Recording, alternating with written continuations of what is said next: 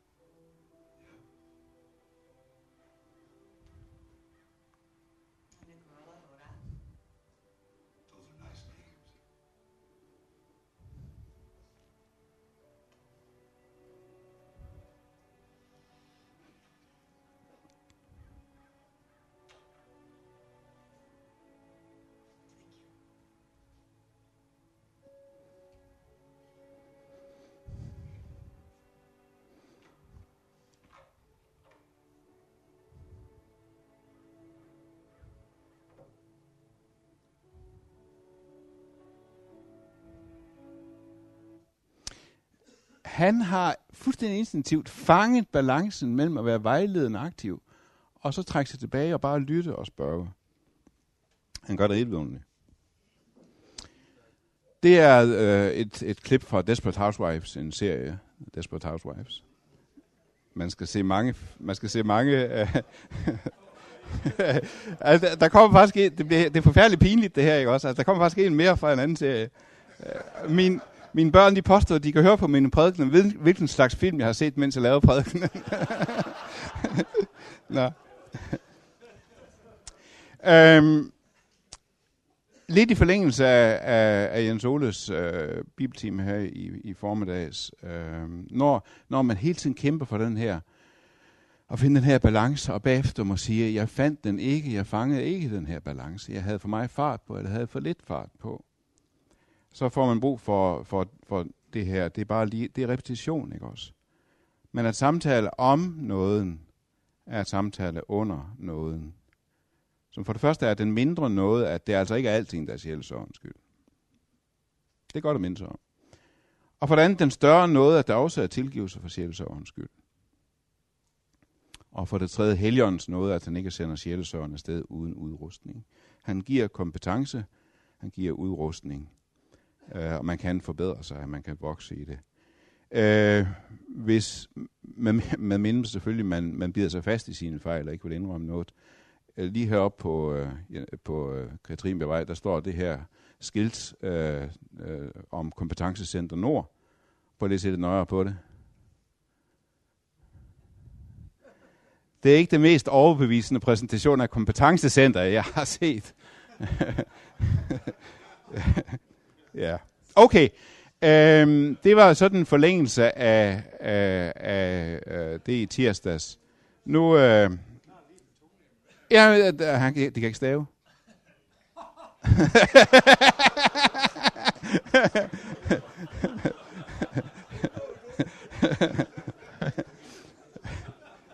det er ikke meget, jeg er ikke meget kompetent. Okay. Uh, vi skal i gang med dagens tekst, som uh, altså resten af det her skal foregå. Ja. Øh, menneskesyn, sjælsorg og menneskesyn. Den øh, britiske fotograf Dylan Waring har i øh, 93 øh, haft en udstilling på Tate Modern i øh, London, som hun kaldte for Science that say what you want them to say, not Science that say what someone else wants you to say. Det hun gjorde, det var, at hun gik rundt på gaderne i London, og så havde hun store ark papir og tusser med. Og så stoppede hun tilfældige folk på gaden og gav dem papir og tus, og så kunne de skrive, hvad de ville. Og så tog han en billede af den. Og så blev det til en kæmpe stor installation på Tate Modern øh, i London. Og det her, det er en af dem. En flot fyr fra øh, Londons øh, øh, city. Men det han skriver, det er, I'm desperate. Og det har man ikke lige ventet. Der er ikke en fjerde, der sidder forkert. Men han har lige åbnet for det skjulte, det hemmelige. Et sandt kristent menneske syn har også syn for det skjulte. Og når man går ind i sjælsorgens landskab, så går man ind i skjulthedens landskab. Der, hvor Gud har skjult sig for mennesker, og hvor mennesker skjuler sig for hinanden. Uh, en god ven, El Modue, som underviser på Seminariet, Han har sagt, at øh, hvis vi tror på en skjult Gud, Deus absconditus, så tror vi også på en, et menneske skabt i Guds billede, homo absconditus, det skjulte menneske. Menneske, som skjuler sig, som nødvendigvis må bære masker. Øh,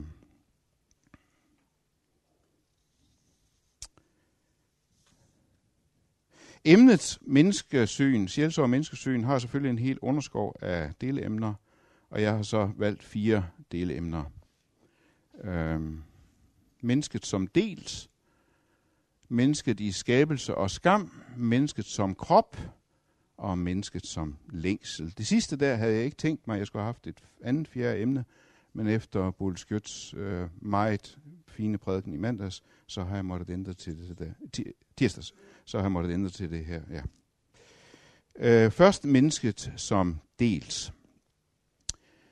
Forskellige mennesker står forskellige steder, det er ikke så sært. Og det betyder, at det du kan række til det ene menneske som trøst, bliver det andet menneske en byrde. Det er noget af det, der er virkelig svært at vende sig til.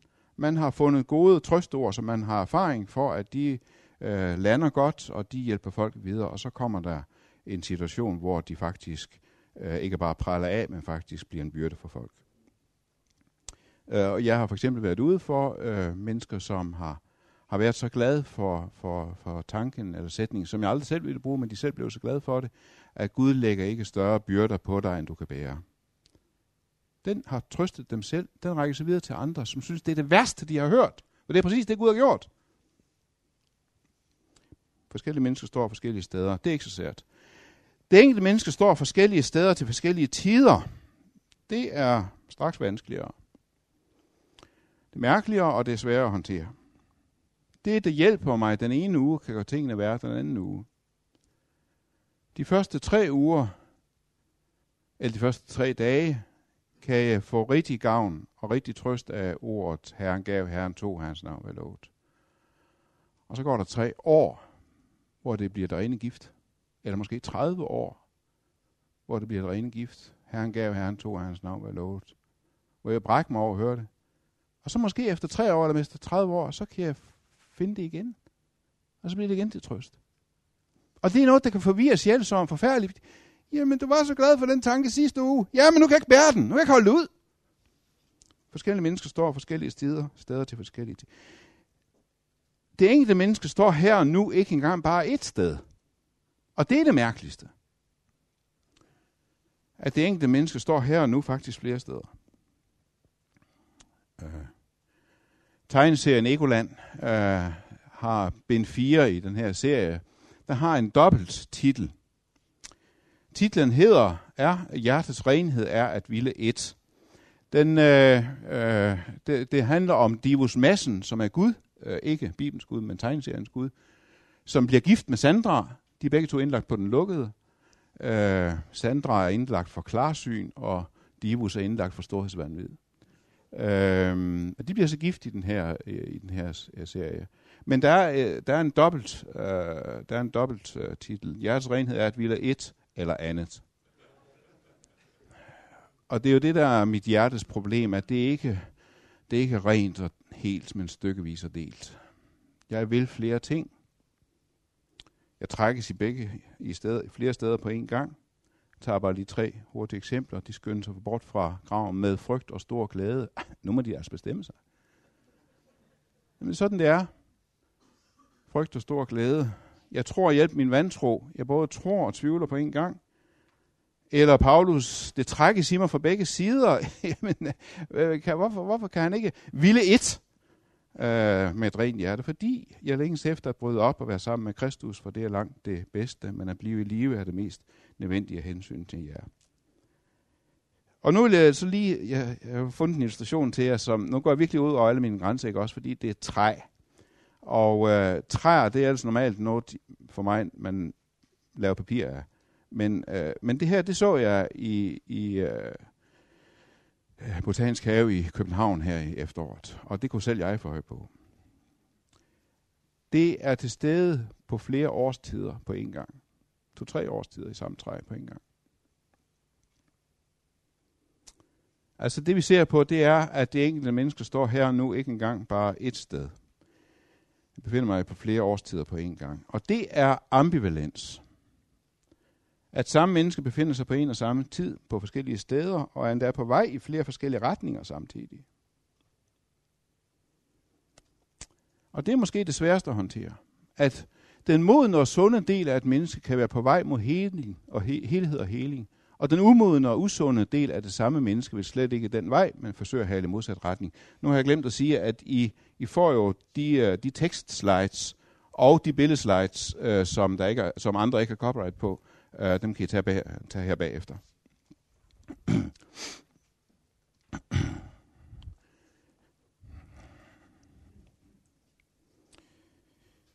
Øhm. Der er faktisk nogle samtaler, der opleves lidt ligesom øh, Schrödingers kat.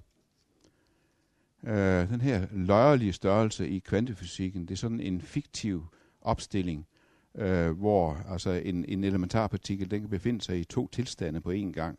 Øh, og, og, og så er det faktisk først øh, forsøgsopstillingen, og det er forsøgspersonens valg, der afgør, om den så skal bonde ud i den ene eller den anden tilstand. Øh, og så har man så fiktivt lavet en forsøgsopstilling med en kat, der både er levende og død på en gang, fordi den her elementarpartikel, den kan så øh, udløse en giftampul eller lade være, øh, alt efter hvilken. Øh, og den, øh, den der Schrödingers kat, den er så blevet wanted, dead and alive. Den er både død og levende på en gang. Øh, og sidste gang man så den, det var da den blev lukket ind i boksen. Og der er det faktisk flere af vores samtaler, der opfører sig præcis sådan der. At den befinder sig i to forskellige steder på en gang, og på et tidspunkt så, så, så, så, så kommer der en beslutning, der kommer et valg, som vi også har hørt om i dag. Øh, hvilken fortælling skal sejre? Skal det være forbitrelsens fortælling eller forsoningens fortælling? Begge fortællinger ligger der side om side i mig.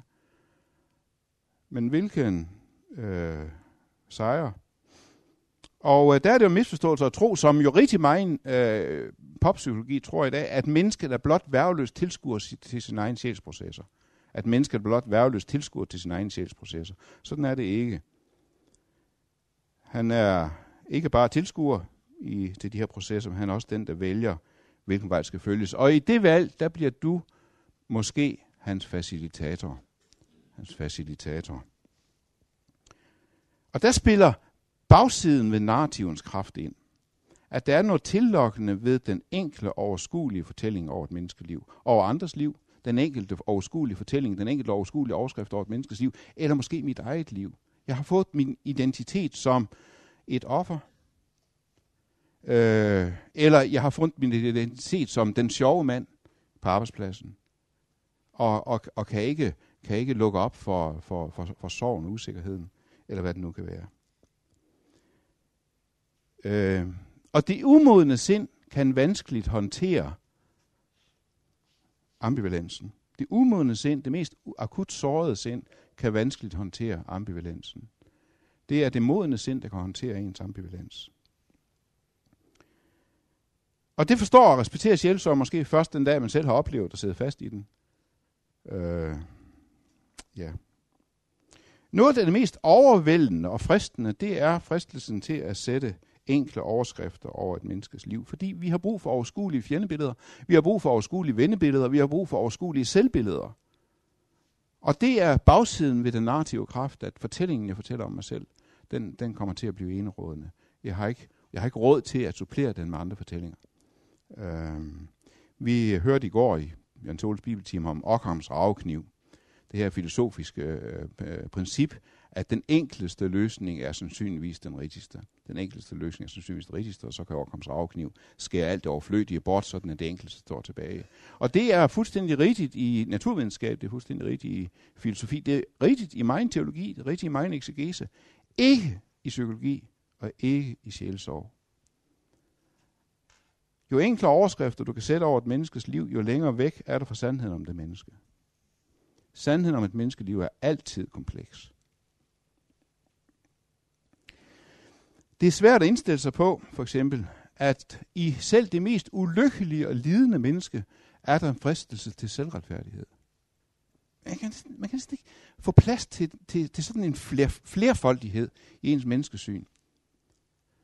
Øh, jeg, tro, jeg vil tro, at alle I, som har folk i sjælsår, også, også, også ellers, har været ude for, at irritationen over et menneske er lige ved at bryde ens omsorg ned. For man kan ikke håndtere både irritationen og omsorgen på en gang. Øhm, vi har nogle, vi har nogle, nogle, øh, nogle faste øh, hvad hedder det, stereotyper. Øh, sådan noget som, på et tidspunkt gik det op for mig, jeg kunne ikke se en bitter, gravid kvinde for mig. En gravid kvinde er jo stor og smuk og glad og moderlig. Men en bitter, gravid kvinde, en ond gammel mand, Jamen, en gammel mand, det er jo sådan en rar bedstefar, ikke også? Men, men en ond gammel mand kunne jeg ikke se for mig. Og det er faktisk der, vi, er, vi begynder at, at, at, at, at nærme os en sandere, et sandere menneskesyn. Øhm, og det kan være en meget stor befrielse at opdage, at ambivalensen er noget normalt. Det kan være en meget stor befrielse, både for sjælesørgeren og for konfidenten at opdage, at det ikke er noget sygt, eller noget svæk, eller noget svæklingagtigt, at jeg har den her dobbelthed i mig, og jeg trækkes til begge sider. Øh, sådan er det at være menneske. Man skal erkende det, og så skal man helst forsone sig med det. Og nogle gange skal der også vælges mellem, hvilken fortælling man vil. Man vil øh. Der er rigtig mange uforståeligheder i et menneskeliv, der, der bliver til at håndtere, hvis man tør tænke i ambivalens. Øhm, rigtig mange har for eksempel undret sig over rigtig mange, som har været øh, dødssyge og imod alle odds bliver rask og vender tilbage til livet. Og alle venter, at nu må de jo være lykkelige og glade, ikke også der? Og de orker næsten ikke vende tilbage til livet. De har været ved at indstille sig på at dø, har for næsten forsonet sig med det, og nu skal de til at, at vende tilbage til, til livet og til overlevelsen og almindelige daglige fnider, øh, hvor de er ud og røre ved den allerstørste øh, begivenhed i, i, i et menneskeliv, nemlig dets afslutning. Og nu, nu orker de næsten ikke reelt øh, sådan en hverdag, hverdag mere. Øhm, I skal lige se øh, et, et, uh, et, pl- et pluk fra en, øh, en artikel, der var her i, øh, i Politiken for en uges tid siden, en god uges tid siden, om tønderpigen, som nu er ved at blive voksen, Øh, frygtelig misbrugt, øh, pige misbrugt af både sin far og, og så videre, og, og svigtet af kommunen og svigtet af behandlerne og så videre. En meget fin og meget, meget lang og, og ja, rystende øh, artikel. Hun har det ikke godt, øh, og har forsøgt flere gange at tage sit liv. Jeg var mere opsat på, at jeg skulle have det til at lykkes, det der med at dø. Noget af det, der, der forbavser mig sådan i her artikel, som er et langt, langt interview med Nadja, som hun hedder i artiklen, det er, at det er meget intelligent og velovervejet pige, øh, der taler her.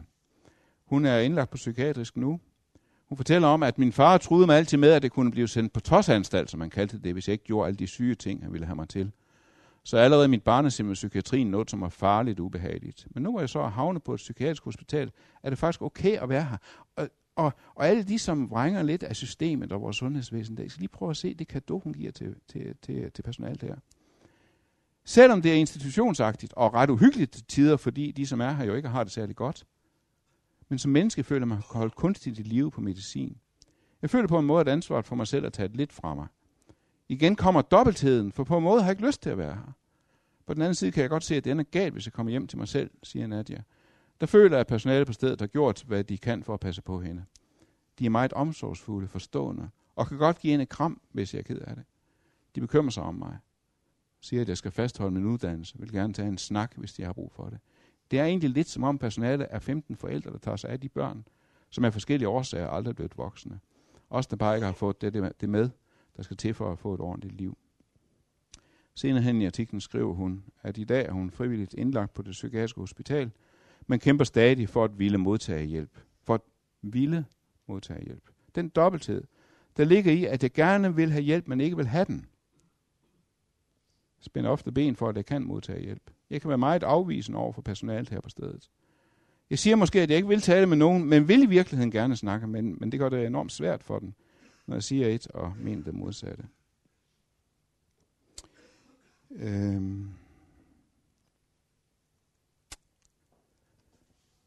Karl Bloks billede af den syge ved Bethesda Dam. Vil du være rask, spørger Jesus. Han svarer faktisk ikke på det. Han svarer faktisk ikke på det. Og man, jeg, jeg, jeg får i hvert fald en mistanke om, at hvis han havde skulle svare dækkende på det, var det sådan, måske netop blev det et ambivalent svar. Jamen, jeg, godt, jeg vil godt og vil ikke. Jeg vil godt og vil ikke. Jeg har vendt mig til det. Jeg magter ikke et almindeligt liv.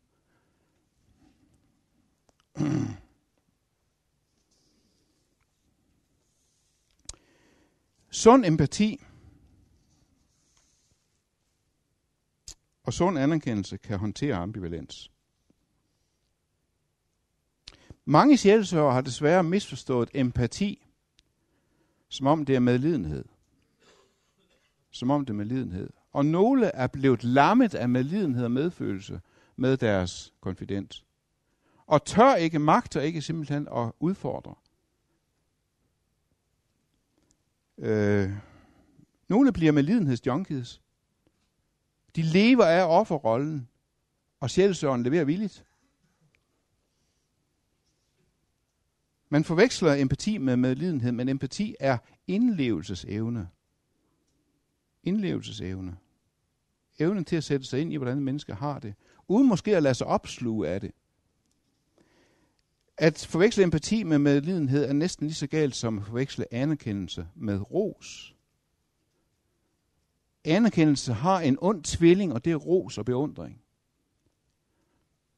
Anerkendelse er, og det, jeg, jeg håber, jeg, jo, jeg, jeg kommer tilbage til det, øh, det, det er måske den vigtigste motor overhovedet i sjælsorterapi, anerkendelse. Men det er ikke det samme som ros og beundring. En hver, som, som oplever, hvordan vi alle sammen har, en, har et behov for anerkendelse, for accept, for respekt, som det også kan, kan betyde, som foragtelse og ære, øh, har oplevet, hvordan den fristelse, den der, det der behov, som vi alle sammen har, kan blive til en fristelse, en længsel efter ros og beundring, men det er tomme kalorier.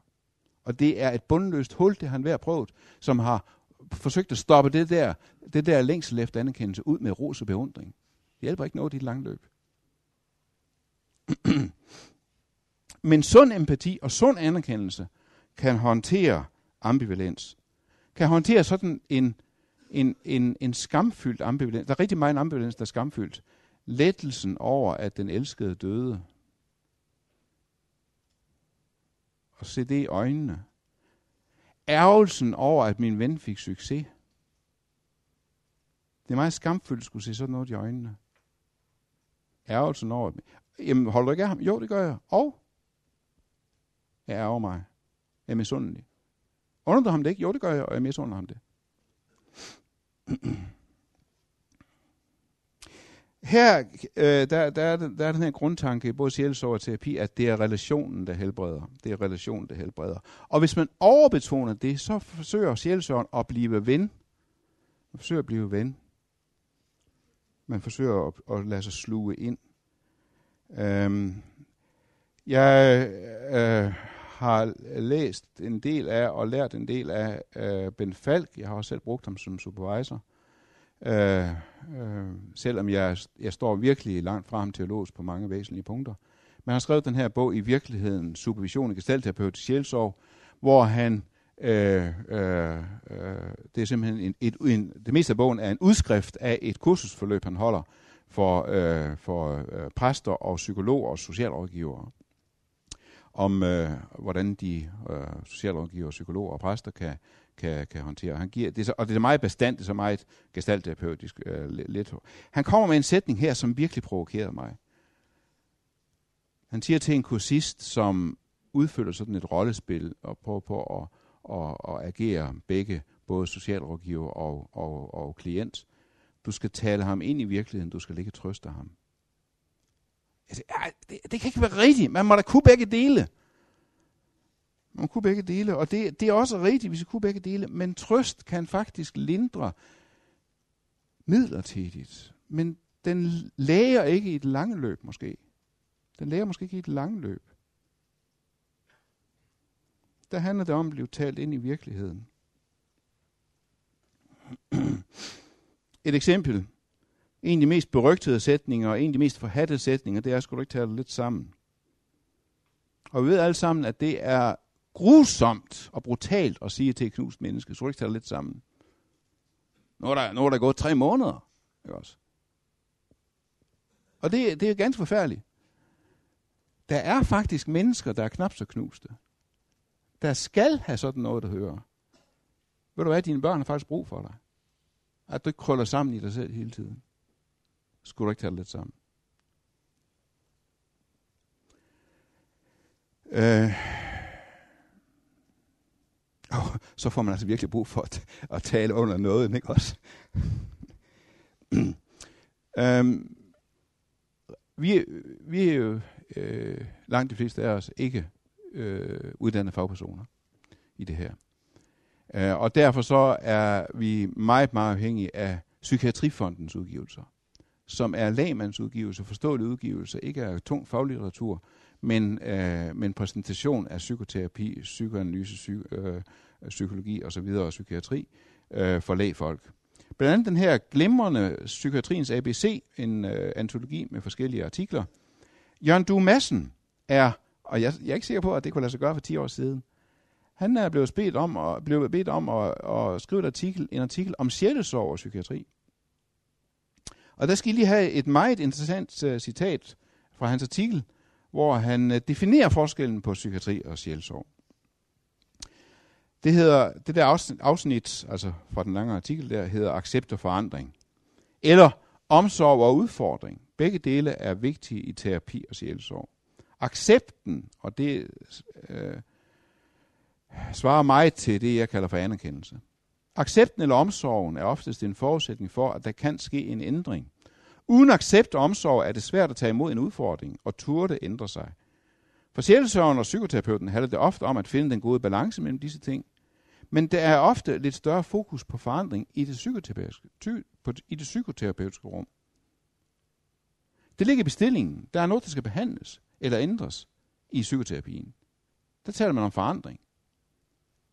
Det kan også for tid til anden være et formål i sjælsorgen, men her er fokus ofte på det, som ikke kan forandres.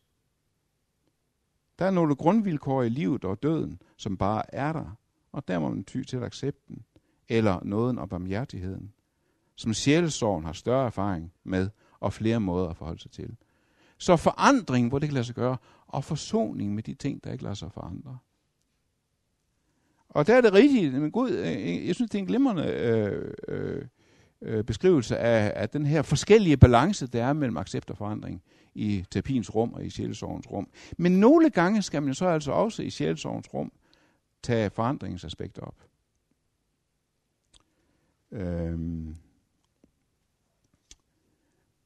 I får lige en anden øh, bog, Motivationssamtalen. Det er så ikke en, øh, nogen, nogen øh, øh, hvad hedder, terapeutisk bog eller sjælsøjs bog. Det er en vejledning til øh, særligt til socialrådgivere og folk, som har øh, misbrugsklienter. Hvordan motiverer man overhovedet folk til at gå i gang med at forandre deres liv? Til at bryde med et misbrug, eller øh, hvad det nu kan være. Øh, til at gå i, overhovedet til at gå i terapi. Hvordan motiverer man folk? Øh, og de, øh, de hævder, at ambivalensen er et kernetema i den slags motivationssamtaler. Ambivalensen er kernetema. Jeg vil, og jeg vil ikke. Og det er den her indre konflikt, som mange har rigtig svært ved at se i øjnene. Og så længe den ikke er set i øjnene, så blokerer den for, at man kan forandre sig. Og de beskriver i, øh, i øh, den her bog, hvad der sker, når en rådgiver med en refleks med for mig en ny kromosom, øh, møder en konfident, som er ambivalent. Hvad, gør, hvad, sker, hvad sker der så? Jo, rådgiveren begynder øjeblikkeligt at argumentere for forandringen, ikke også?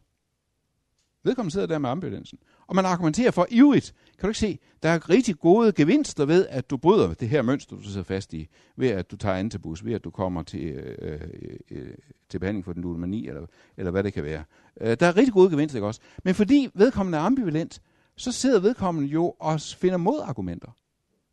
Og det betyder, at det, man skaber, det er modargumenter. Du kan ikke overtale folk på den måde. De siger, at personer, som tror på, at de kan forandre sig, vil sandsynligvis forandre sig. Faktisk. Personer, som tror på, at de kan forandre sig, vil sandsynligvis forandre sig. Personer, hvis behandler tror på, at de nok vil forandre sig, vil sandsynligvis forandre sig. De, der får at vide, at de ikke forventer at få det bedre, får det faktisk ikke bedre. Konfidenten reagerer med modvilje og begynder at argumentere for øh, alle de her tårnhøje vanskeligheder, ikke også? At det, det, er helt, det er helt overskueligt, osv. Og deres morale, det er, det er klienten, der skal formulere argumenterne for forandring. Det er ikke dig. Ved overtagelse, så skaber du modargumenter.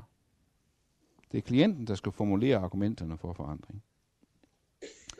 Og nu får I lige, nu må I gerne sådan læne lidt tilbage, for nu kommer der fire og en halv slide med tæt tekst, som jeg simpelthen læser op. Og det er igen citat fra øh, Ben Falks i virkeligheden, hvor han har udskrevet øh, øh en, øh, et, øh, et sådan supervisionsforløb i, på kurset der. Nu kommer der fire og en halv øh, slide.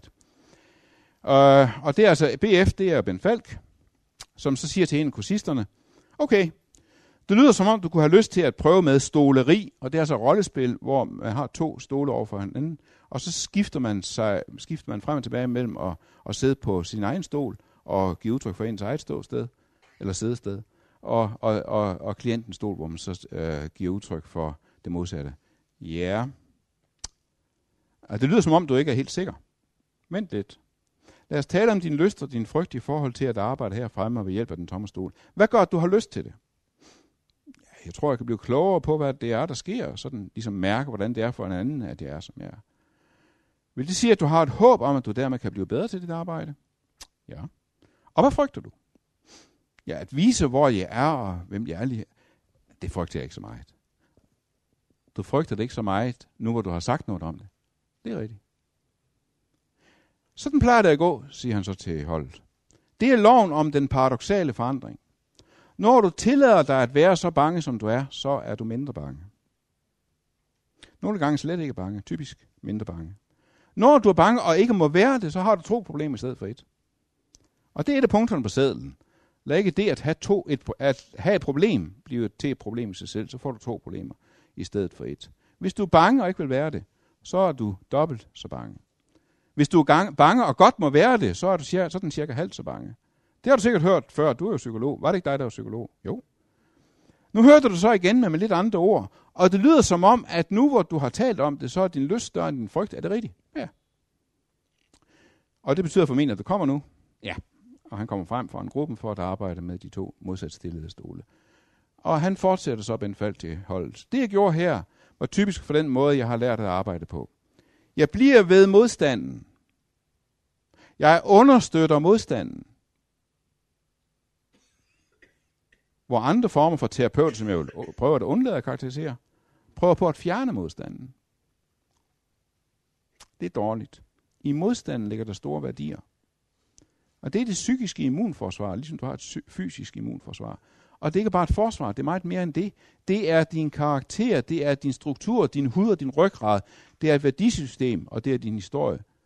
Så der kan ikke ske, og det er sådan noget, jeg fremhæver, der kan ikke ske nogen nyttig forandring, uden i alliance med din modstand. Alt andet ville være voldtægt på et eller andet plan. Og det ville ikke have nogen varig gavnlig effekt. Så det der med at stanse folk op og virkelig lade dem undersøge og mærke deres modstand, det er at praktisere loven om den paradoxale forandring. Det gør, at der måske i første gang sker lidt mindre, men på lidt længere sigt sker meget mere end der, hvor man får folk til at kaste op, eller kaste sig baglæns i hinandens arme, eller hyperventilere, eller andet andet knep. Det her knepfri terapi, det påstår jeg i hvert fald. Ja, det kan jeg så måske have min mening om, hvor knepfri det er, men, men det er godt knep i hvert fald. Og altså, okay, det er pinligt. Nu kommer der en serie mere. Øhm, NCIS. Øh, Abby her, øh, som er laborant, hun er blevet øh, forfulgt af en stalker, hendes ekskæreste, øh, som øh, faktisk bliver livsfarlig på et tidspunkt, og hun må flygte, øh, og har ikke andet sted faktisk at flygte hen end øh, ned i øh, øh, Gibbs øh, kælder, hvor han arbejder på sin båd, sådan et livslangt livsprojekt. Øh,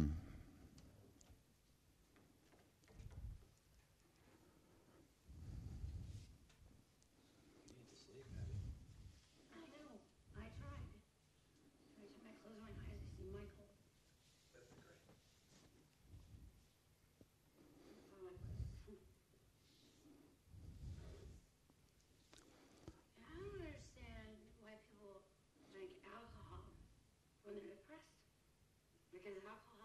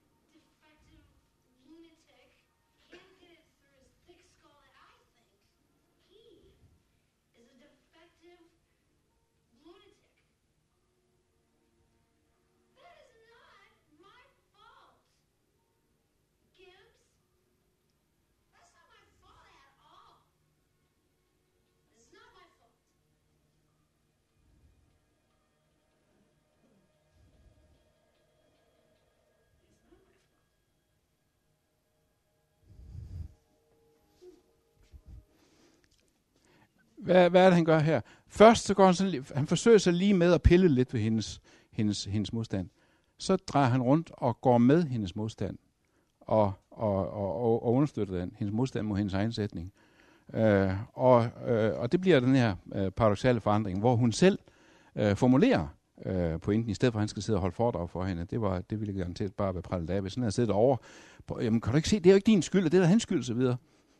Det han også gør her, det er retooling. Retooling. At man skifter værktøj midtvejs. Man kan sige, det, det, det her, den her skruetrækker, den fungerer simpelthen ikke. Når man lægger den til side, og så bruger en anden. Retooling. Øh, en fare i, øh, det, det er, at man ikke øh, holder tiden. Så jeg, vi må, syv minutters pause. Syv minutters pause.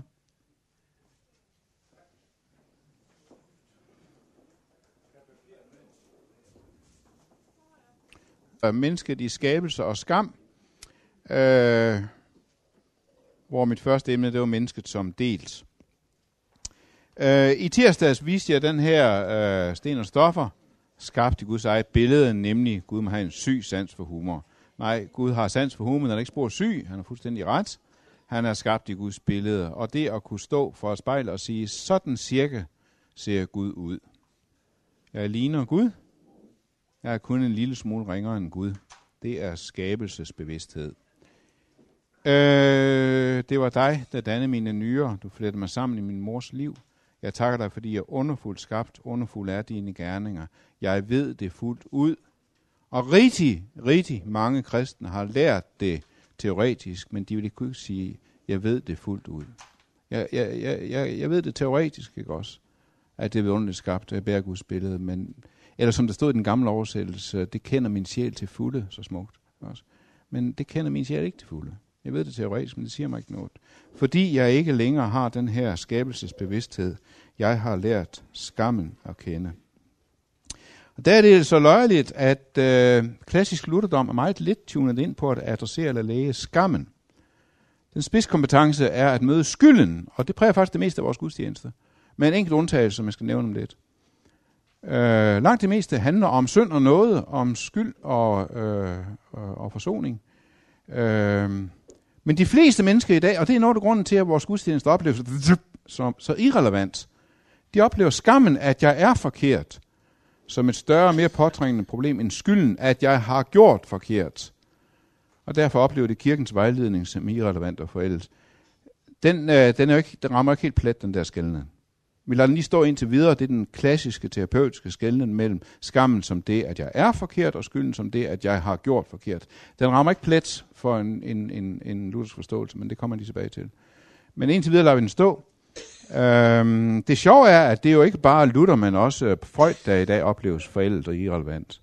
Fordi de har samme referenceramme, nemlig skylden. Øh, den, den strenge fader, øh, der så ifølge Freud projiceres over på, på, på et gudsbillede, et himmelsk gudsbillede. I skal lige få et eksempel på, på, på det her, fordi følelsesmæssigt opleves skam og skyld nærmest ens. Det ligger som et kaos i, i, i en. Og øhm, øh, hvor, hvor vigtigt det er alligevel at få dem skilt ad, øh, eller i hvert fald skældnet, kan vi se med en artikel fra Information, der har haft en artikelserie om de anbragte børn. Mænd, der nu er gamle, var som børn anbragt på, på børnehjem, øh, og blev der jo svigtet og misbrugt på det groveste. Og de har haft en hel artikelserie om, om de her anbragte børn, hvor nogle af dem så i dag, jo altså som gamle mænd, øh, har, har øh, krævet en undskyldning fra staten. Um, og en af dem, der interviews, det er Erling Betnas, har været anbragt på mange forskellige drengehjem, at han i dag ikke kan huske dem alle. Et bestemt sted kan han da godt huske. Nu får jeg så lige en enkelt slide med, øh, fra det der, øh, øh den der artikel. Når Erling Bettners, der i dag er folkepensionist, kommer dertil i sin beretning og en barsk opvækst med svigt, vandrygt og en lang række anbringelser, og derefter et hæsblæsende voksenliv med guitar, hurtige biler, stoffer og fængselsophold, stopper den ellers så flydende talestrøm. Han kan eller vil ikke fortsætte beretningen. Jeg kan ikke huske det. Jeg skammer mig over, hvad der skete. Hvad? Det er da de, det er da de voksne, der skal skamme sig. Det er da, det er da forældrene, det er da det er da øh, pædagogerne, det er da myndighederne, der skal skamme sig. Men skam flyder altid nedad. For barnet, der er de voksne guder. Og derfor så kan et barn ikke få andet ud af det, at når jeg bliver behandlet sådan, må jeg være et dårligt barn. Og derfor skammer det sig over det, der skete. Og det er noget førsprogligt. Skylden er noget sprogligt, det kan jeg sætte ord på. Jeg har fået nogle bud, som jeg overtræder. Og så kan jeg sætte ord på det. Men skammen, det er noget kropsligt, det er noget førsprogligt. Jeg skammer mig over, at det skete, og jeg vil ikke fortælle det. Det må man tænke sig til, siger han. Andre tidligere anbragte drenge arbejder for en officiel undskyldning fra statens side. Villen så den tilkendegivelse hjælpe Erling Bettners med hans skamfølelse. Jo, måske, siger han og trækker lidt på det. Hele mit liv er bygget op med skyld og skam. Men hvis man kunne garantere, at det ikke stadig sker, så ville det da være endnu bedre. Skammen har ifølge Erling Bettners altså at gøre både med de mange anbringelser, hvor det offentlige midlertidigt overtog ansvaret for ham, og med hans mors svigt. Prøv lige at se for jer, hvis vi nu havde mødt Erling Bettners altså med et klassisk luthersk ord om søndernes forladelse, om skyld og synd og noget, om Jesus som sønderes ven og forsoning. Vi havde knust ham. Det havde bekræftet ham i, at du er ingenting værd. Du er nul og niks. Og hvis du overhovedet elsker, så er det fordi Gud er i stand til at elske en lort. Gud er meget dygtig til at elske. Det er det eneste, man får ud af det. Det er, det er noget af grunden til, at det er så afgørende at skelne mellem skam og skyld, også i sjælesovens, ikke mindst i sjælesovens rum.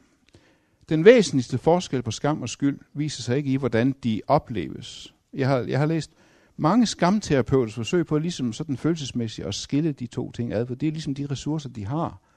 Hvordan man, øh, og, og, og det kører alligevel, det bliver sådan pindehuggeri. Øh, den væsentligste forskel ligger i sjælsorgens respons på de to.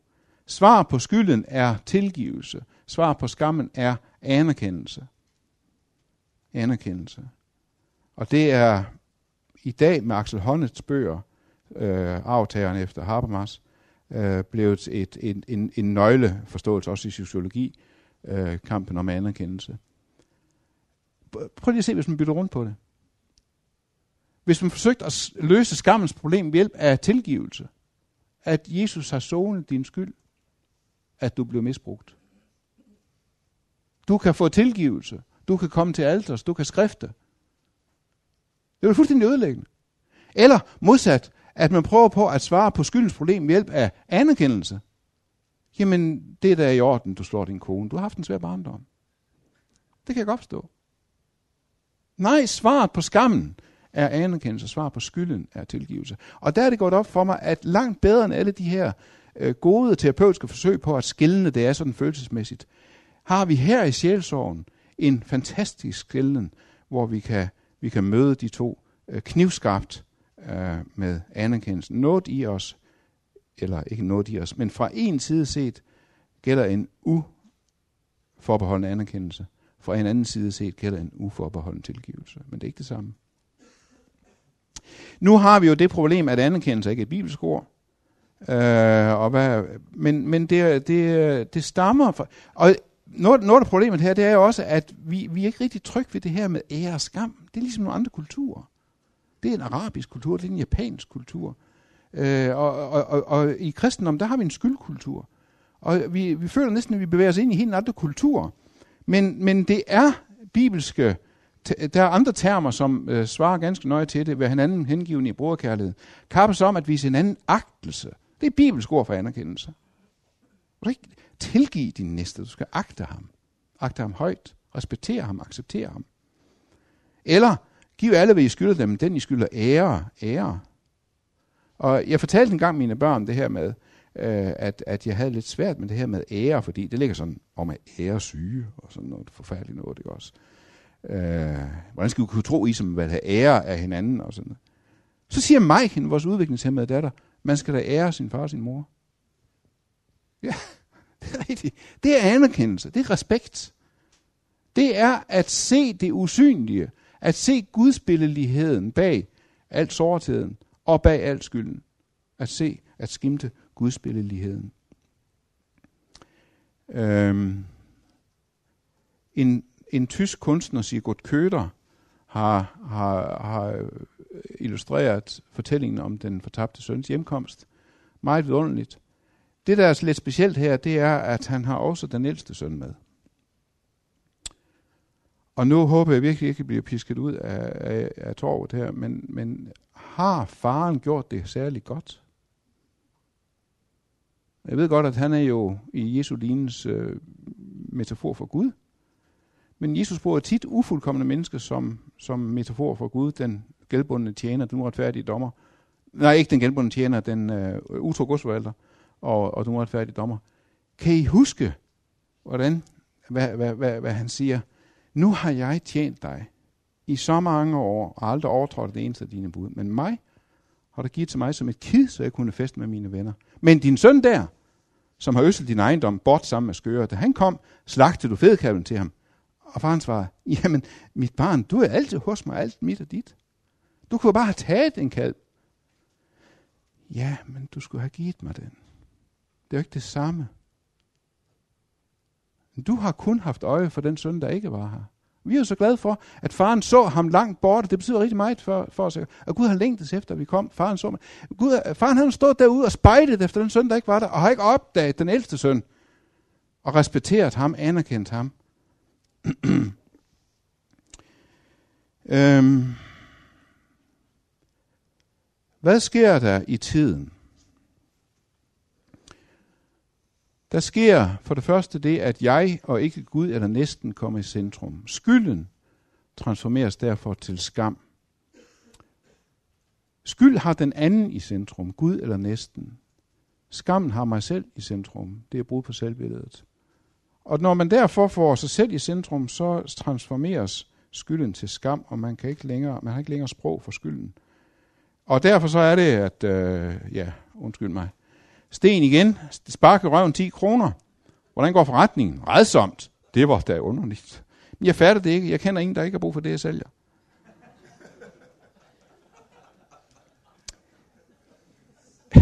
Alle har det. Hvorfor går forretningen, hvorfor går forretningen så dårligt? Hvorfor kommer folk ikke væltende ind til vores gudstjenester? Jamen måske fordi de har forstået, at der skal ind og have spark i røven. Der skal ind og vide, at jeg er, værdi, at jeg er værdiløs. At jeg er en orm. At jeg er støv og aske. Og jeg skal måske have mine sønner tilgivet.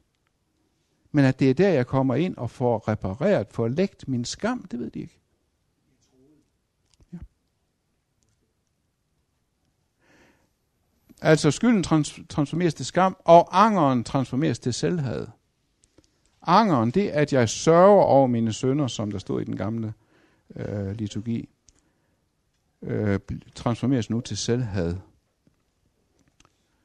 Og gudbillelighedens værdi transformeres nu til selvhjælpens værdi. Så øh, fornuftigt det kan være med selvværd, selvaccept, selvrespekt og selvfølelse.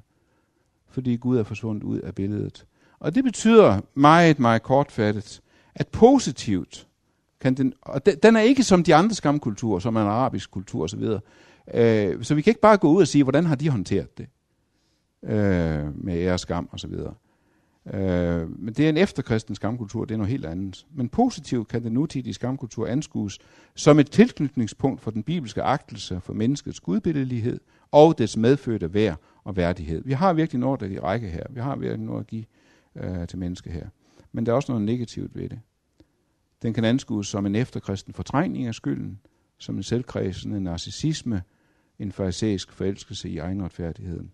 Og der kan den blive til cirkelslutning Øh, en udmærket bog, som jeg faktisk vil anbefale, øh, ikke nogen kristen bog, men Kulberg Western på Dansk Psykologisk Forlag har udgivet Fra skam til selvrespekt.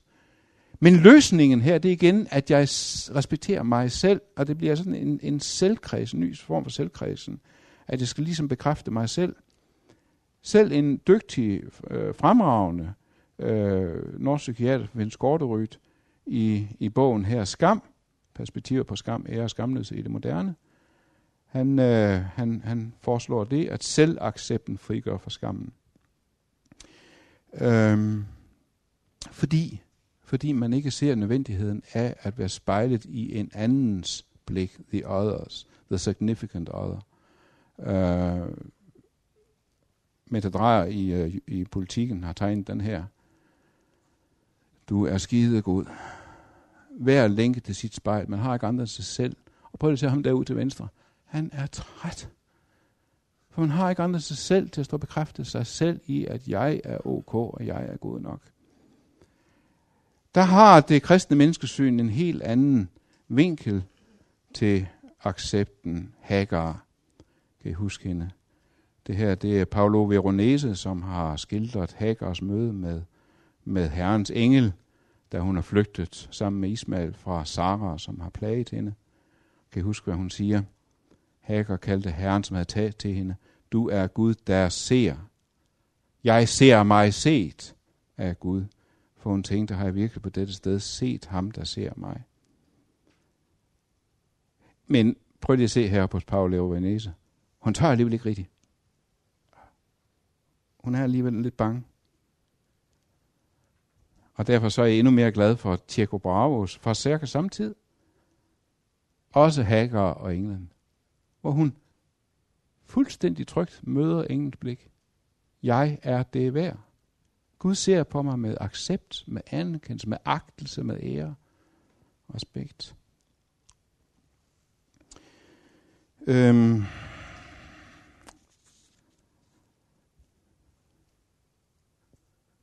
Eller Galater 4.9, fantastisk udtryk. Nu da I har lært Gud at kende, ja, eller endnu vigtigere, I er blevet kendt af Gud. Hvordan kan I så vende tilbage til de svage og ynkelige magter? Jeg er kendt af Gud. Og det er jo der, vores gudstjeneste har det fantastiske element, som ikke bare læger skylden, men også læger skammen. Herren velsigne dig og bevare dig. Herren lader sit ansigt lyse over dig, hvad det nådig. Herren løfter sit åsyn på dig og giver dig fred.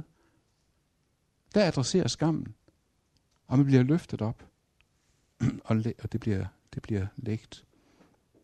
Øhm. Jamen skal vi, skal vi så erstatte øh, øh, ja, det gode gamle ord om syndernes forladelse og Jesus syndernes ven, skal vi så erstatte det med noget mere moderne og terapeut, som folk kan lide osv.? Nej, nej. Men det har noget at gøre med, det har noget at gøre med rækkefølge. Det har noget at gøre med rækkefølge.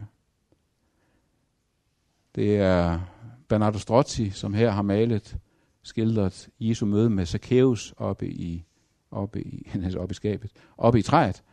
Øh, og hvad, hvad, hvad, hvad siger Jesus til ham? Hvad er det, jeg hører? Øh, skal vi kigge på selvangivelsen? Nej, jeg siger, giver du glas vin?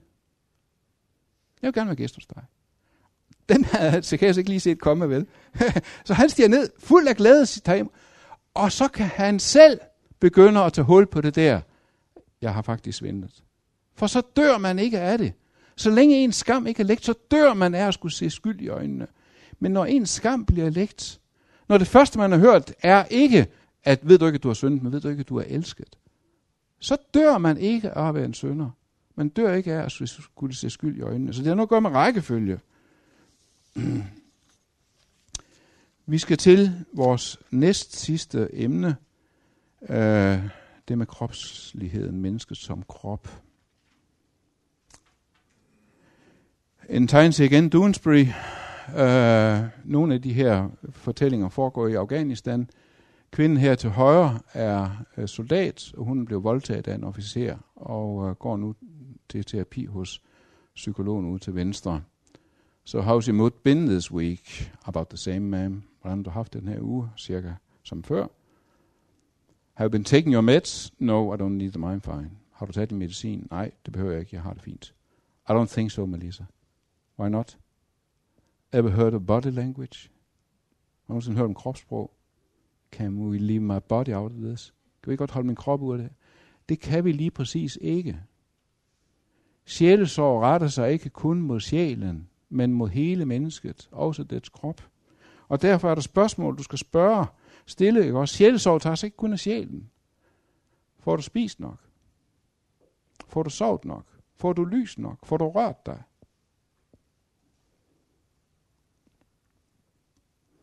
Ikke spørgsmål, man måske er vant til at stille, men når vi ser på mennesket som en helhed skabt af Gud, så er det også spørgsmål, vi skal stille. Det her, det er mig. Hvad laver jeg? Jeg beder. Det kan man lige se.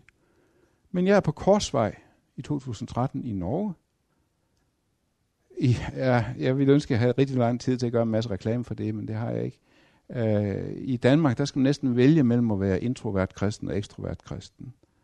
Og heroppe, der kan man faktisk få det fusioneret. ekstrovert kristendom som social bevidsthed, mm, udfordring til at leve enklere, udfordring til at tage sig den nødlidende næste, men også samtidig en spiritualitet, fantastisk kreativitet osv. Og blandt andet sådan en bedelabyrint, hvor man går rundt med små meditationsfliser og ind mod et centrum. Og så kan man bede sig vej igennem sådan en bedelabyrint. Fordi man har kroppen med, kroppen beder. Øhm, nogle af jer kender sikkert Kristuskransen. Jeg vil ønske, at jeg var bedre til at bede Kristuskransen end jer. Det kan jeg ikke rigtig finde ud af. Men jeg er glad for bogen, og øh, min, mine børn er glade for det. Særligt vores Mike er rigtig glad for den. Og beder Kristuskransen. Deri mødte jeg en af de smukkeste sætninger, jeg nogensinde har mødt i en bog. Slå korsets tegn. Din krop er nu en kirke. Det forandrer mit syn på mig selv. At nu står min krop som et tempel over for Gud. Som jo Paulus siger det, ved I ikke, at jeres læme er tempel for helgen, som er i jer, som I har fra Gud. I tilhører ikke jer selv, for I blev købt dyrt, er derfor Gud med jeres læme. 1. Korinther 6. I, øh, på korsvej der, der er det ikke bare sådan, at man kan ja, bruge Kristusgrænsen, men man har simpelthen bygget en hel øh, længe op som bederum, svarende til Kristuskransens perler. Sådan at bønden går ikke ind i mig, jeg går ind i bønden. I hver enkelt tema kan trækkes til side, knæle der. Øh, og det er jo en gammel anerkendelse, at, at min kropsposition i rummet betyder noget for bønden i mine tanker. Og netop, det er meget mærkeligt det her, netop i vores kropsfixerede tid er den erkendelse ved at forsvinde. At det gør ikke, man tror, at det gør ikke nogen forskel for mine tanker og for min bøn, hvordan jeg positionerer mig i rummet kropsligt. Står jeg op, sidder jeg ned, ligger jeg dovent henslængt, eller ligger jeg ned i respekt? Hvad ser jeg på? Hvad gør jeg med hænderne? Og så videre. Øhm. På, på Korsvej, der har de også, øh, de har, de, de har en indsamling til sidst. Fantastisk indsamling, hvor hver sådan øh, byder ind med sit.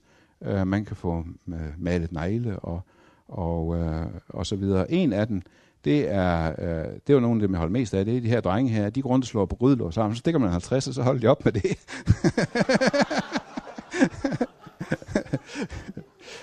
de samlede 600.000 ind på en eftermiddag.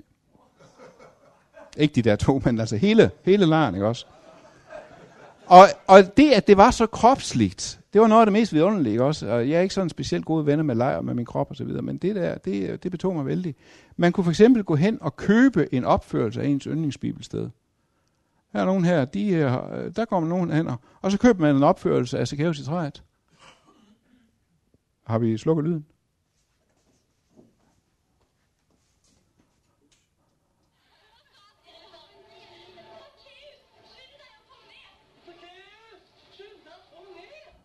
Det er sådan en af måderne at... at øh, Vi, ja, vi har jo vi har virkelig en dæmon i vores kirke her, nemlig kropsfjendskabet.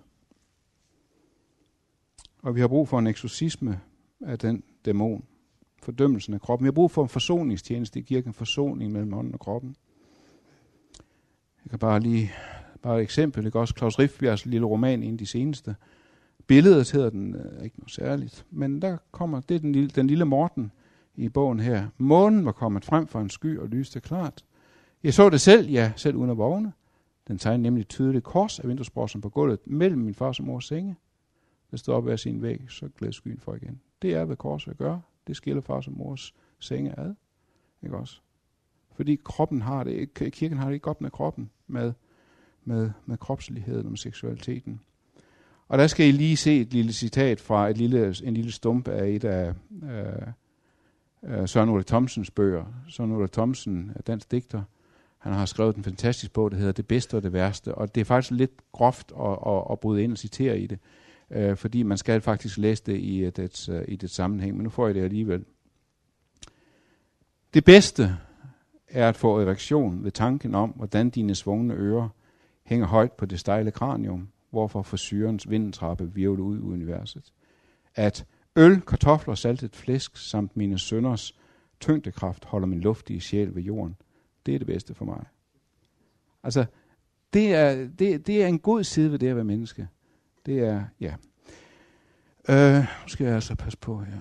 Øh, godt. Jeg kan lige nå til sidst i det her punkt, før vi tager det sidste punkt. Øh, I 2010 så jeg det her at der lige på øh, The Met i New York. Hænger det her fantastiske billede. Øh, af, det hedder Kristus Hyperkubus. Altså en, en kubus, det er en terning. Øh, og hvis den kan foldes ud som en kasse, ikke også? Og så danner den en kors. Hvis man får en kasse ud. En hyperkubus, det er en firedimensionel kasse. Og hvis, altså det er en matematisk model, ikke også? Det findes ikke. Men, men så folder den ud, så kan den foldes ud i tre dimensioner, og så bliver den sådan en hyperkubus der. Et, et, øh, et tredimensionelt, dybdedimensionelt kors.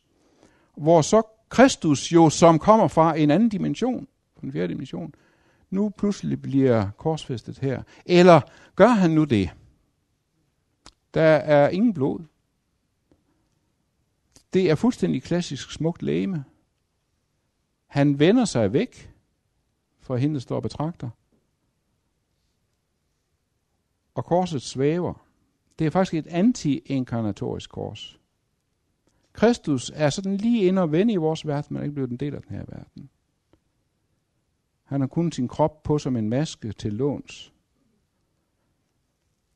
Og, og hvis jeg så, og det, det er måske åndssvagt, men altså jeg kan ikke lade med at sammenligne det med Per Kirkebys korsbillede, som han lige har malet her for nylig i Frejlev Kirke. I Frejlev Kirke. Øverst oppe er korsfoden, den nederste del af korset. Det er et træ, som er groet ud af jorden. Det er virkelig en del af den her verden. Og for at det skal være løgn, så har han kilet det fast med kiler, med korskiler, som vi kender fra Golgata-billederne. Per Kirkeby har et helt specielt forhold til de her korskiler. Alt andet, det kan han sådan tegne på frihånd. Men de her korskiler, dem må han kopiere fra de gamle mestre. Han er meget byzantinsk i sin, i sin tænkemåde. Øh, han, han har hele notesbøger fulde, fulde af skitser af korskiler. Og så må han tegne dem af i respekt for traditionen.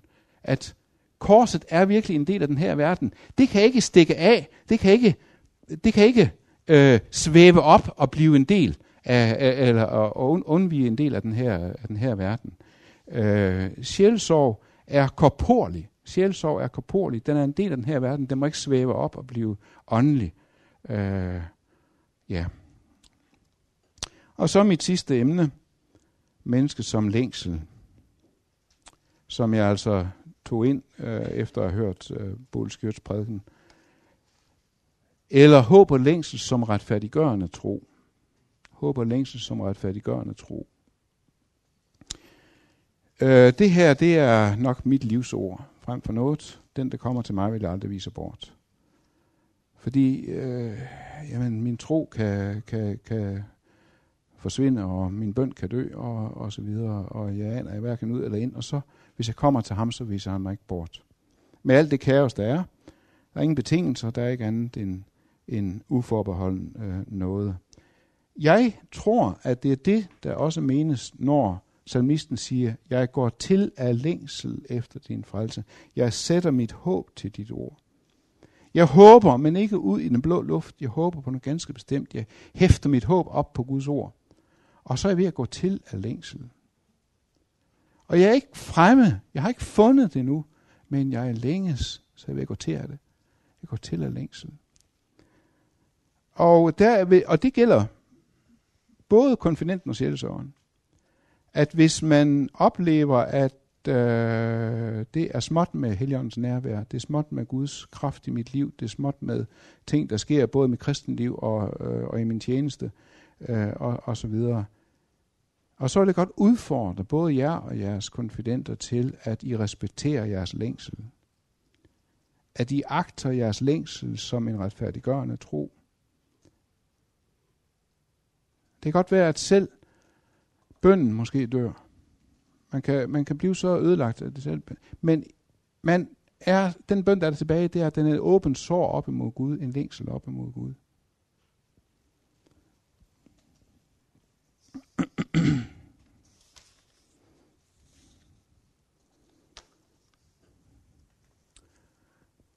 Kun hos Gud finder min sjæl ro, for mit håb kommer fra ham. Det, at jeg overhovedet længes, det, at jeg overhovedet håber, det er et mirakel fra Gud. Og man kan synes, at en hver kan da, kan da sige hjælp. En hver kan da håbe på, en hver kan da... Jamen, det er ikke alle, der gør det. Og det, at du længes, det er et mirakel fra Gud. Sådan er du ikke født. Sådan er du ikke skruet sammen. Det er noget, han har skabt i dig. Dit håb kommer fra ham. Og det, at du overhovedet længes, og det kan du sige til din konfident, det er Guds nærvær i dit liv. Også når du synes, du ikke, han, ikke, han, ikke, han, er, han er fuldstændig forsvundet. Det, at du længes, det er Guds nærvær i dit liv. Alt, hvad der tidligere er skrevet, er jo skrevet for, at vi skal lære af det, så vi med udholdenhed og med den trøst, som skrifterne giver os, kan fastholde håbet. Uh, jeg ved ikke, om I kan huske uh, fra i tirsdags Antonius Blok, den her fortvivlede uh, ridder, som, som leder efter Gud og ikke kan finde Gud og prøver på at slå Gud ihjel. Han er virkelig ambivalent. Der er en sætning, jeg så frygtelig gerne ville... Tænk, tænk hvis jeg havde kunnet gå ind i filmen og sige noget til ham så ville jeg nok have sagt, som Blaise Pascal siger, Gud siger, du vil ikke lede efter mig, hvis du ikke allerede har fundet mig.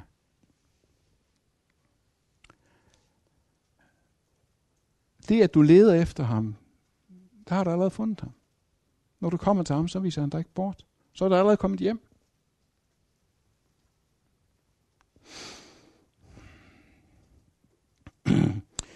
øhm, og så håber, så, så lander håbet jo i, og det bliver så det sidste. Salme 45 holder jeg meget af. Det er en bryllupssang. Kongen skal giftes. Og nu øh, kommer der en hyldest øh, til kongen for korlederne Josianim, Maskil og korsønderne, en bryllupssang. Mit hjerte strømmer over med skønne ord, jeg fremsiger mit digt for kongen, min tunge er som hurtigt skriver hans pen. Du, konge, er den smukkeste blandt mennesker, ynder udgivet på dine læber, derfor velsigner Gud dig til evig tid. Senere hen i salmen kommer så også en hyldest til dronningen, hans brud. Kongedøtter går der i møde. Dronningen står ved den højre side, smykket med ofir guld. Uh, rigtig flot kongesalme, bryllupssang, øh, ligesom I måske øh, øh, har skrevet bryllupssange. Jeg tror ikke, den her sådan er blevet sendt rundt i sangskjuler øh, ved festen. Men I skal se for jer en digter, der rejser sig op og så pro, øh, deklamerer den her den her bryllupssang, den her bryllups. Hvis man ser en gammel tidebønsbog, Le Trérich Øre du Duc de Berry, øhm, hvor med helt fantastiske illustrationer. Det her er illustration til salm 45. Det er Kristus, der bliver gift med sin brud. Det er vores endelige håb. Han er min brudgom, jeg er hans brud. Nej, det er faktisk ikke rigtigt. Vi er hans brud. Kirken er hans brud. Han bliver ikke gift med mig, han bliver gift med sin kirke. Og, øh, og det bliver så sidste billede. Øhm, en katolsk bibel illustrerer åbenbaringen 21 med det her billede. Øh, med teksten, jeg så en ny himmel og en ny jord, for den første himmel og den første jord forsvandt, havet findes ikke mere. Den hellige by, det nye Jerusalem, så jeg komme ned fra himlen fra Gud, reddet som en brud, der smykket for sin brudgom. Jeg har set en, for, en fortolkning af det der billede, at det må så være Jesus og Maria. Det må det vel være, det er en katolsk billedbibel. Nej, det, det tror jeg bestemt ikke, det er. Det er Jesus og hans brud. Det er Kristus og kirken det nye Jerusalem. Næsten altid, øh, jeg har aldrig stødt på andet, når man ser den voksne Kristus, så er det sammen med en gammel Maria. Men her er det en ung brud til højre. Her er det nye Jerusalem som brud, og her er det nye Jerusalem som by.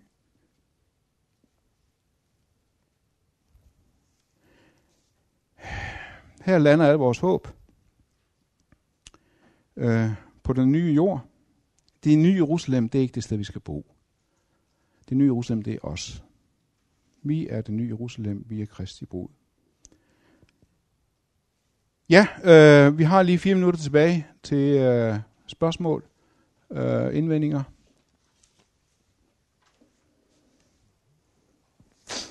Seks minutter, hvis Kurt er også nådig.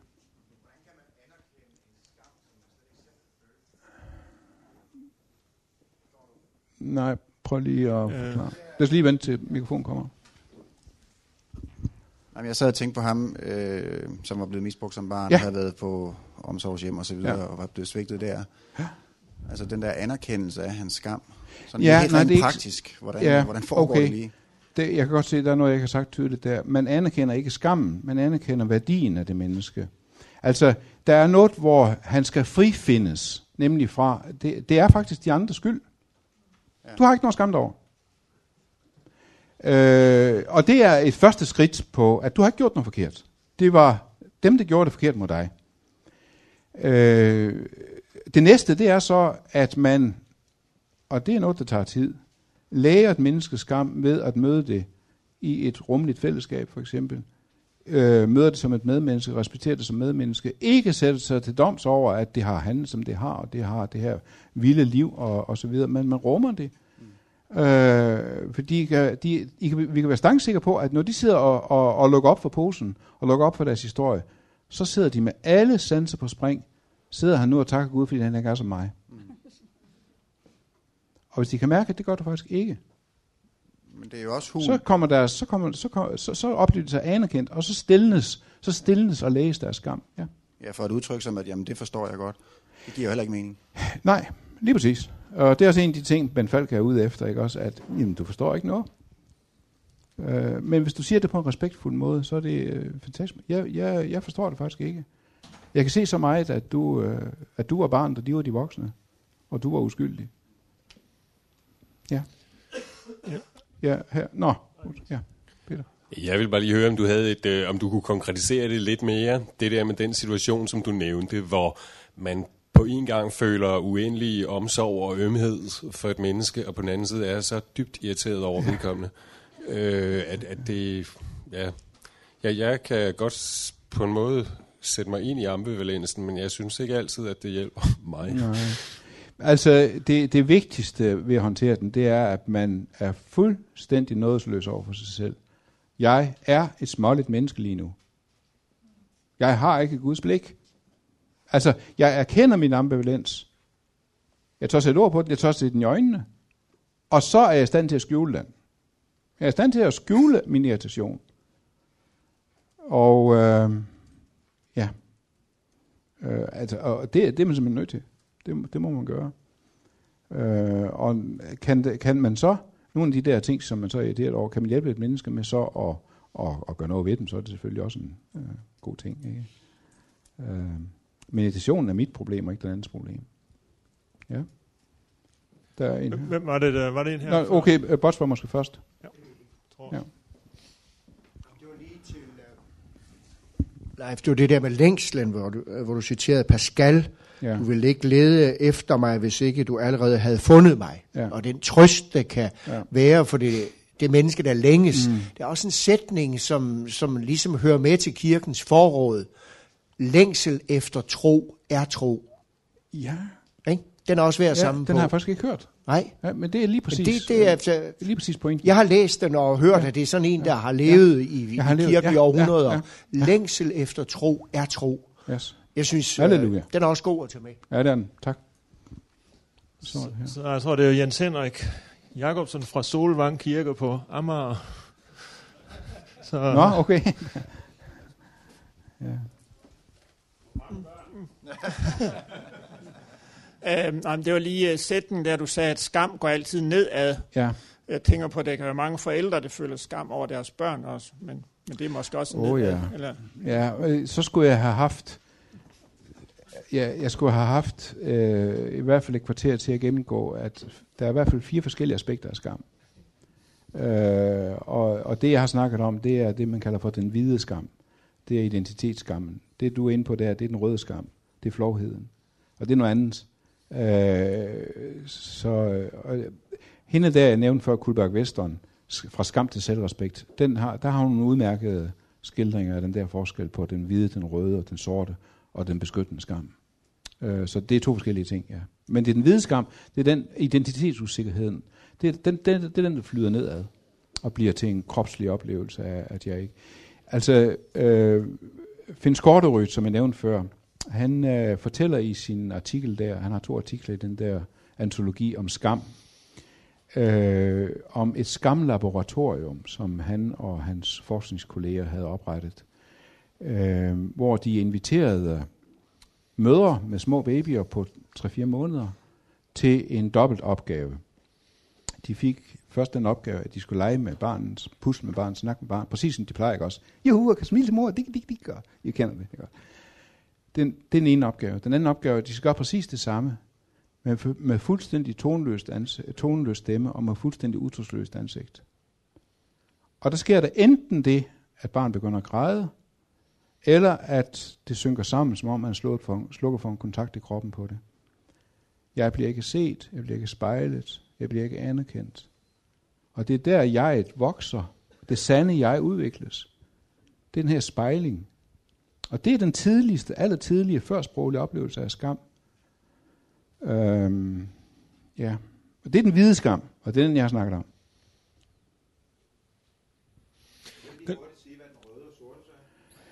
Øh, jo, den røde skam, det er, det er, øh, det er flovheden.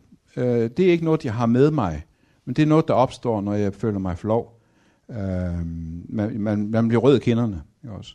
Den sorte skam, det er raseriet. Det er den krænkede ære. Det er den, der ligger bag ærestrabene. Øh, og den beskyttende skam, det er, når skammen er nødvendig for, at jeg opfører mig, øh, at jeg ikke opfører mig skamløst over for konvention, over respektløst over for mennesker. Sund blufærdighed, præcis, det er den beskyttende skam, ja. Ja, det sidste spørgsmål, det er Jens fra Hasseris. Lige siden jeg har været teenager, har jeg hørt den her udtryk, man skal elske sig selv, før man kan elske andre. Ja dengang var jeg, endnu før man begyndte at læse, det, det er forkert, det kan ikke være, ja. passe, det er rigtigt. Men den er jo sådan, at man kan næsten ikke sige den imod, og det er så sjældent, man hører præster tale imod den. Ja. Øhm, hvad, hvad gør vi med den? Jamen altså, vi, vi deler den op i en sund del og en usund del. Altså, der er en sund måde at forstå det på, at jeg elsker mig selv, som, øh, som Gud elsker mig. Øh, at jeg prøver på at øve mig i at se mig selv med Guds blik. Og det vil sige, at øh, jeg ser også min gudbillighed, øh, og jeg ser min værdi, øh, som ikke er præstationsbetinget. Ikke er betinget af, at jeg lykkes. Og ikke bliver mindre af, at jeg synder. Så elsker jeg mig selv. Men så er det selvfølgelig den egoistiske selvkærlighed, hvor jeg bliver øh, usund selvkredsende og tænker på mig selv og kredser om mig selv osv. Den sunde selvkærlighed, den sætter mig fri til at møde min næste. Øhm, ja. Den kommer jo ikke nogen steder fra, vi kender. Den Nej, altså den sunde selvkærlighed, den kommer fra, ja, altså... Det, øh, nej, jamen sætningen er god nok, altså. Det er en af, det er en af dem, der har, har formuleret den sådan, det er Walter Trobisch, som har, har skrevet en bog om, om kærlighed, om at elske sig selv. Uh, Liebe dich selbst, det hedder den. Det er en glimrende kristen bog. Øhm, altså, der er den forskel på skam og skyld, som jeg slet ikke har været inde på, at skam, det er egentlig et psykologisk begreb. Og den kan godt læges egentlig uden kristendom. Et, en sund opvækst og et sundt øh, selvbillede kan man faktisk godt få uden kristendom. Anderledes med skylden, det er et åndeligt begreb, det er et teologisk begreb, som kun kan læses ved hjælp af, af kristendom. Ja, vi må holde. Tak for nu. Ja.